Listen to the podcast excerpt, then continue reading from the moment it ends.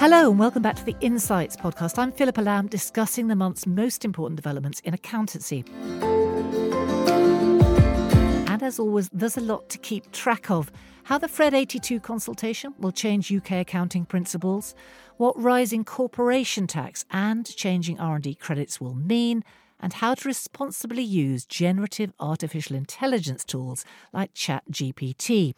Here with me, I'm very pleased to have ICAEW's Head of Corporate Reporting Policy, Sally Baker, Technical Editor, Lindsey Wicks, and Director of Digital and Publishing, John Pearce. Morning, everyone. Thanks for coming in. Good morning. morning. We've been hearing a lot in the media lately about generative artificial intelligence tools such as ChatGPT. There is no doubt they're exciting and potential uses for them are very wide ranging indeed, not least in accountancy. But how reliable is their output? And can accountants responsibly put them to use as more and more reports of inaccuracies and outright invented facts come to light? John, I know you've been experimenting with ChatGPT, members are using it.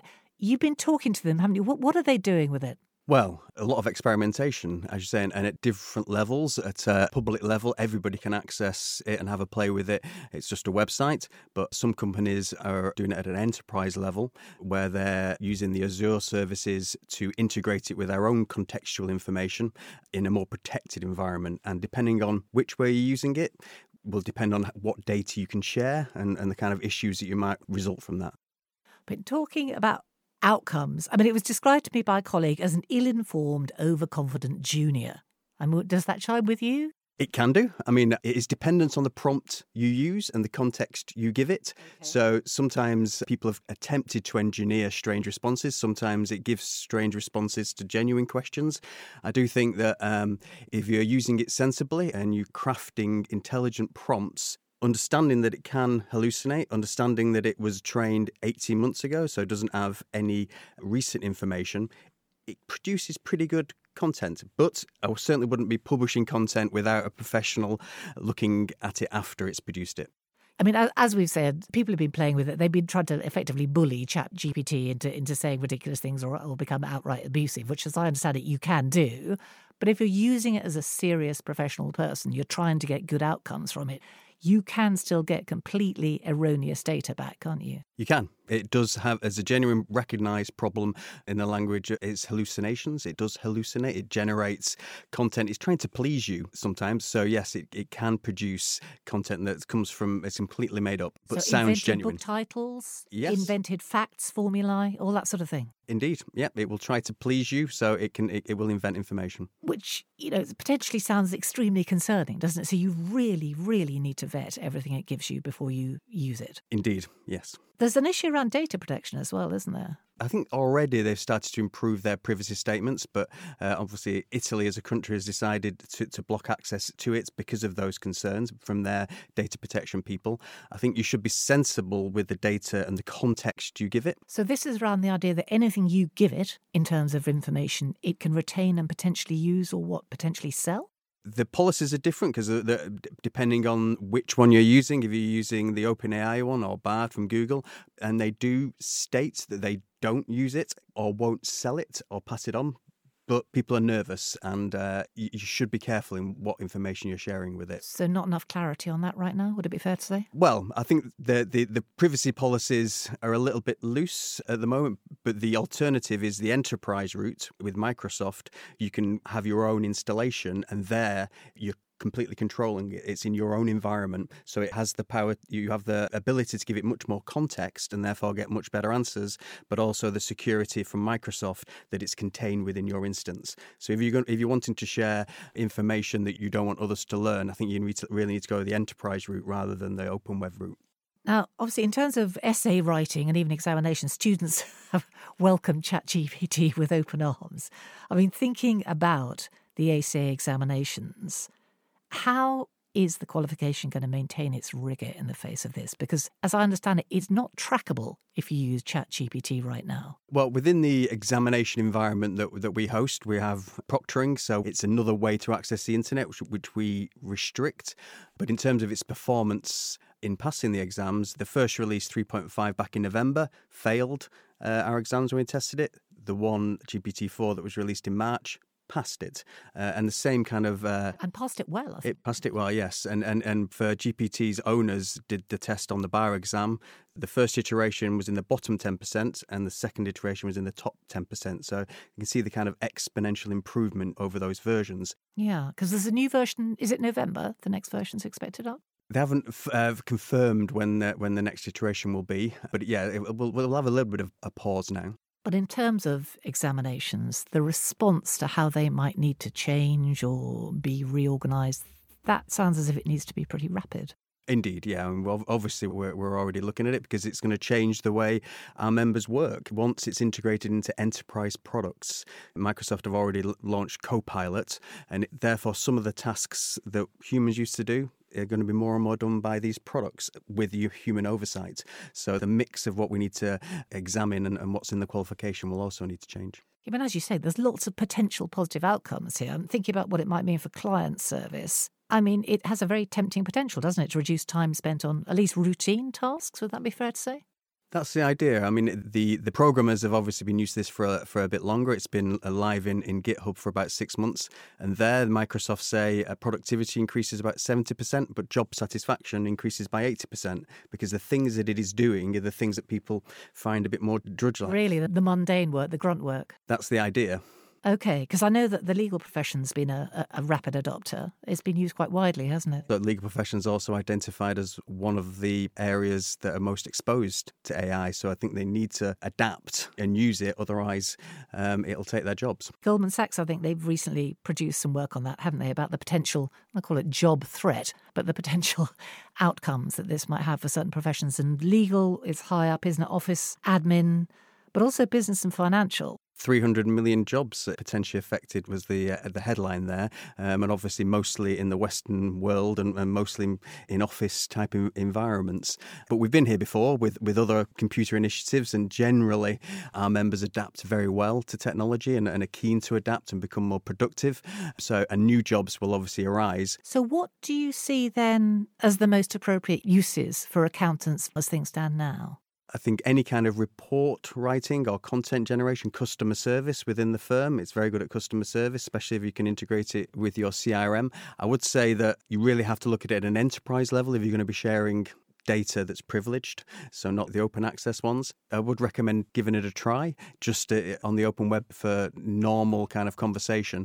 But the customer service, marketing, and then financial help once it's in the product because it's coming in with with Excel. It's, uh, all the all the big software providers will be integrating it in their services in a controlled manner, so your data's protected. And at the front end, client research, presumably. Indeed, yes. So your thoughts for people listening to this who perhaps haven't ventured into it before? How would you suggest they, well, yes, open relations with ChatGPT? Go and have a play. I mean, it's already available via Bing, Bard for Google. Very easy to access and just start having a conversation with it and see what outputs you get but a little bit of caution on what it produces. Check the accuracy, uh, especially if you're going to be sharing it further. Lots of critical thinking. Yeah. Thanks very much, John. Now, Lindsey, should we move on to the effects of rising corporation tax and uh, changing R&D credits? But should we kick off with corporation tax? Yes, let's do that. So what, what's changing and, and when? Well, on 1st of April, we went back to having two rates of corporation tax in the UK. The biggest companies, those with profits over 250,000, will pay tax at the main rate of 25%. And back at the budget, the Chancellor said that only 10% of companies will pay at the 25% rate. The smallest, those with profits of less than 50,000, they'll pay tax at the small companies rate, which is still 19%. And then those companies with profits in the band from 50,000 to 250,000 will pay 25% with marginal relief. And what that really means is that their effective corporation tax rate in that 50,000 to 250,000 band is 26.5%. Now, this sounds straightforward, but I know I know you think it's more complex than it looks. Yeah, there's um, two reasons for this. The first is now that we've got two rates of corporation tax, um, the associated company rules come back into play. And what that means is that where there are associated companies, we have to divide those 50,000 and 250,000 profit limits. So if there are two associated companies, those limits are halved. And then the other complication are the transitional rules. So there's not that many companies that have a 31st of March year end. So if you've got a different year end, a different accounting period, you've actually got to divide your accounting period into two for the date that straddles the 1st of April. Okay. So how is this going to affect members working in tax? The first thing is familiarisation or refamiliarisation with the associated company rules. We've had a single corporation tax rate since the 1st of April 2015, so it's a long time Yeah, since we've had to pick Yeah. up those those rules. There may be some restructuring work to do, so people might decide that their group structure or their holding structure isn't right now in the light of those um, associated company rules coming in back into play. And the other thing to be aware of is the transitional calculations. Yes, we've got corporation tax software that will do the work, but you need to understand how how the rules should be working to be able to do a sense check on what the software is spurting out at, at the bottom. R&D tax relief. What's changing there? There are a lot of changes on a lot of different dates. Okay. Um, so from 1st of April 2023, we had a lot of rate changes. The additional deduction for SMEs um, was cut from 130% to 86%. The payable credit for SMEs was reduced from 14.5% to 10%. However, at the budget, it was announced that R&D intensive SMEs would have a reprieve. They'll still get a credit rate of 14.5%. The Research and Development Expenditure Credit, also known as RDEC, that rate actually increases and that's going up from 13% to 20%. And all of these rate changes mean that companies that don't have a 31st of March year end will need to apportion their expenditure because it applies as of all expenditure that's incurred on or after the 1st of April. So they've got to be able to split their expenditure. The next set of changes also apply to accounting periods beginning on or after 1st of April 2023. So it's slightly different dynamic here and this brings in more eligible R&D expenditure. So um, the categories are expanding to include payments for data sets and cloud computing services. And then the R&D guidelines are changing, and this is to extend R&D to include pure maths. And also, another change for accounting periods beginning on or after 1st of April 2023 is that companies will need to formally notify HMRC of their intention to claim R&D tax relief. The next change will apply from the 1st of August 2023. Companies filing claims on or after this date will need to file an additional information form either before or at the same time as their corporation tax return. And then one other change that we had been expecting this year, which was the restriction on overseas R&D expenditure, that's actually been delayed until 1st of April 2024. And the reason for that delay is because the government wants a bit more time to think about how that will interact with its proposals for a single R&D scheme. I mean, as you say, there's a lot, isn't there? There and is. what should listeners be most alive to right now? Well, all of these changes are on top of the corporation tax rate changes. So it's going to be harder to specify the benefit of the relief this year, particularly as we've got all these transitional rules in play. They need to be clear on what's happening when. There may be a rush to file corporation tax returns containing R&D claims before that 1st of August deadline. So I think it's going to be a busy summer for a lot of people doing those claims. And the other thing is yes, we think these things are happening in 2024, but a lot of people are pushing back, including ICAEW, on whether that's too soon for having a single R&D scheme as well. So it might potentially change? that might change, yes. Okay. Capital allowances. Do you want to talk us through the replacement of the super deduction? What's changing? We had the super deduction up until the 31st of March. It had been thought that that would go, but at the budget we got a bit of a reprieve. So instead, we've got what is known as full expensing, but really it's 100% first year allowance for companies. Um, and that'll apply from the 1st of April 2023 until the 31st of March 2026. The expenditure there must be on plant and machinery that's new and unused, can't be on cars, it can't be on things that have been given to the company as a gift or things that have been bought to lease to somebody else. Okay. At the same time, we're retaining the 50% first year allowance for special rate expenditure. That was there alongside the super deduction before, so that's staying. And what happens there is you get a 50% first year allowance, and then the balance of 50% gets 6% writing down allowance in future accounting periods. And special rate expenditure includes integral features, thermal insulation added to buildings, solar panels, and long life assets. And those are assets with a useful life of over 25 years. Like the super deduction, special disposal rules apply.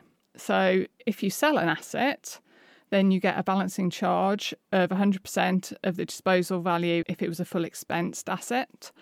If it's a special rate asset, so it's had 50% allowance, then you have to bring 50% of the disposal value in as a balancing charge, and the other 50% is deducted from the special rate pool. Okay, I mean, again, a lot to chew on there. It is. Key messages for listeners?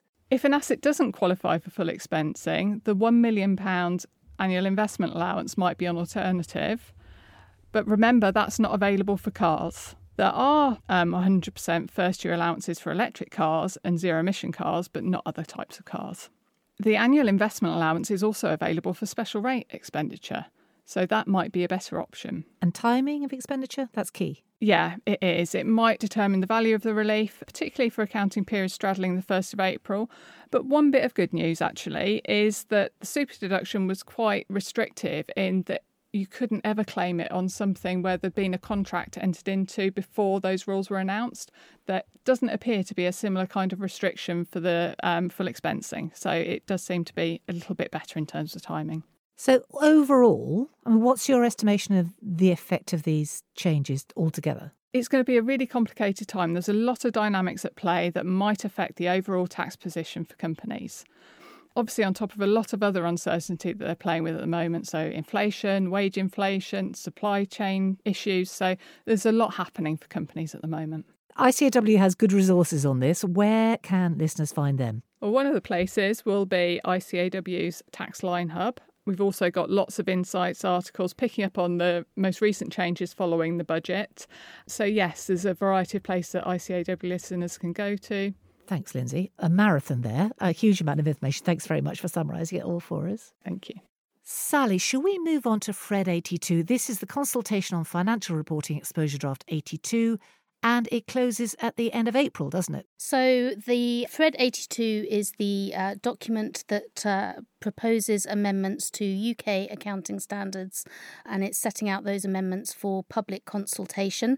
As uh, it also goes by the name of the periodic review of UK GAAP so as the name suggests the standard setter the Financial Reporting Council they conduct a, a periodic review of their accounting standards uh, at least every 5 years. This is the second of their periodic reviews it started in March 2021 with an initial request for views.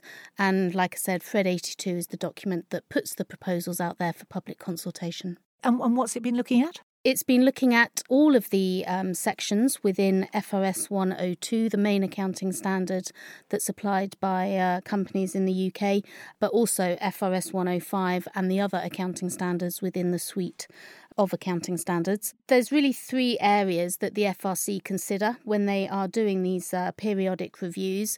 Changes to international accounting standards. The FRC do aim for global alignment within their accounting standards and they do look to apply an IFRS based solution uh, where possible. So they've been looking at changes in recent international accounting standards, wider developments that have happened since the last periodic review. So that might include Brexit, for example, and any other improvements that they feel are required to existing requirements. And the key proposals? So I think there's really two headline areas in terms of the key proposals around revenue and leases. So, in terms of revenue, they're planning to introduce a five step model for revenue recognition that will bring FRS 102 into alignment with the international standard of IFRS 15. There are simplifications compared to IFRS 15 to make it a more cost effective for the types of entity that apply IFRS 2 and also to try and promote some efficiency within groups. So the five step recognition model that will move to a single framework that can be applied to all transactions and all industries, um, as opposed to the current guidance within FRS 102, uh, which is okay for very simple transactions, but anything more, uh, more slightly more complicated that we see in today's world, uh, it it doesn't work so well. So, thinking about preparers, what's it going to mean for them? So I think in terms of preparers on the revenue, it's a little bit of a different mindset. Um, it will take a little bit of getting used to, but there is lots more additional guidance within the proposals than, than they're used to, and we'd encourage the preparers to embrace that additional guidance. It should really make their life easier to have a single framework with more guidance that, like I said, will be easier for uh, businesses with anything more than the most straightforward transactions to be looking at key proposals in terms of um, leases. Uh, with the leases at the moment, we have uh, a distinction between finance leases and operating leases.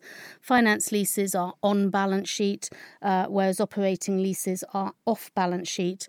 Um, FRED 82 is proposing to bring in virtually all leases onto the balance sheet, so effectively treating them like a, a finance lease. Again, some simplifications compared to the full IFRS 16 there will be some exemptions for low value assets as well, but by and large, most leases will be bought on balance sheet. And ICAEW's initial thoughts in those areas? In terms of revenue, we are supportive of the introduction of the, the five step model into FRS 102. The proposals do suggest bringing it into FRS 105 as well, and we do think that that might be a little bit disproportionate. But on the whole, we are we are very supportive. There are some further tweaks required. Some of the language has been changed slightly compared to IFRS 15 with a view of making it slightly simpler to apply, but we're worried about the unintended consequences of that. So we would uh, encourage the FRC to perhaps uh, reconsider their decisions there. In terms of leases, again, generally supportive of the uh, bringing leases on balance sheet. Companies deal with finance leases already, so preparers should be fairly familiar. And again, the simplifications that they've introduced or they're proposing to introduce, particularly around the uh, interest rate which has been a, a, problematic area in practical implementation for IFRS 16, the, the proposed simplifications there will, will definitely help preparers. We do, however, feel that the section in terms of drafting is very long. Essentially, they've more or less brought all of IFRS 16 into FRS 102, so we would like to see that shortened. Now, this consultation it closes on April 30th, doesn't it? What happens then? From April the 30th, FRC will obviously be looking at all of the feedback that they have uh, received, and then they will issue the final amendments. So they will issue updated FRSs. The proposed effective date for these changes is accounting periods beginning on or after the 1st of January 2025. Now, the FRC have stated that they will give companies at least 12 months to prepare for these changes, so that would suggest that we'd see the final amendments by the end of this year. Time will tell, based on the feedback that they receive, whether that timetable is stuck to. So, there is time to get involved in this this month. How do listeners contribute to the consultation? There's a couple of ways that listeners can contribute. Um, in terms of ICAEW, then we have a digital magazine, by all accounts, that is currently uh, published, and that's available at icaew.com forward slash by all accounts.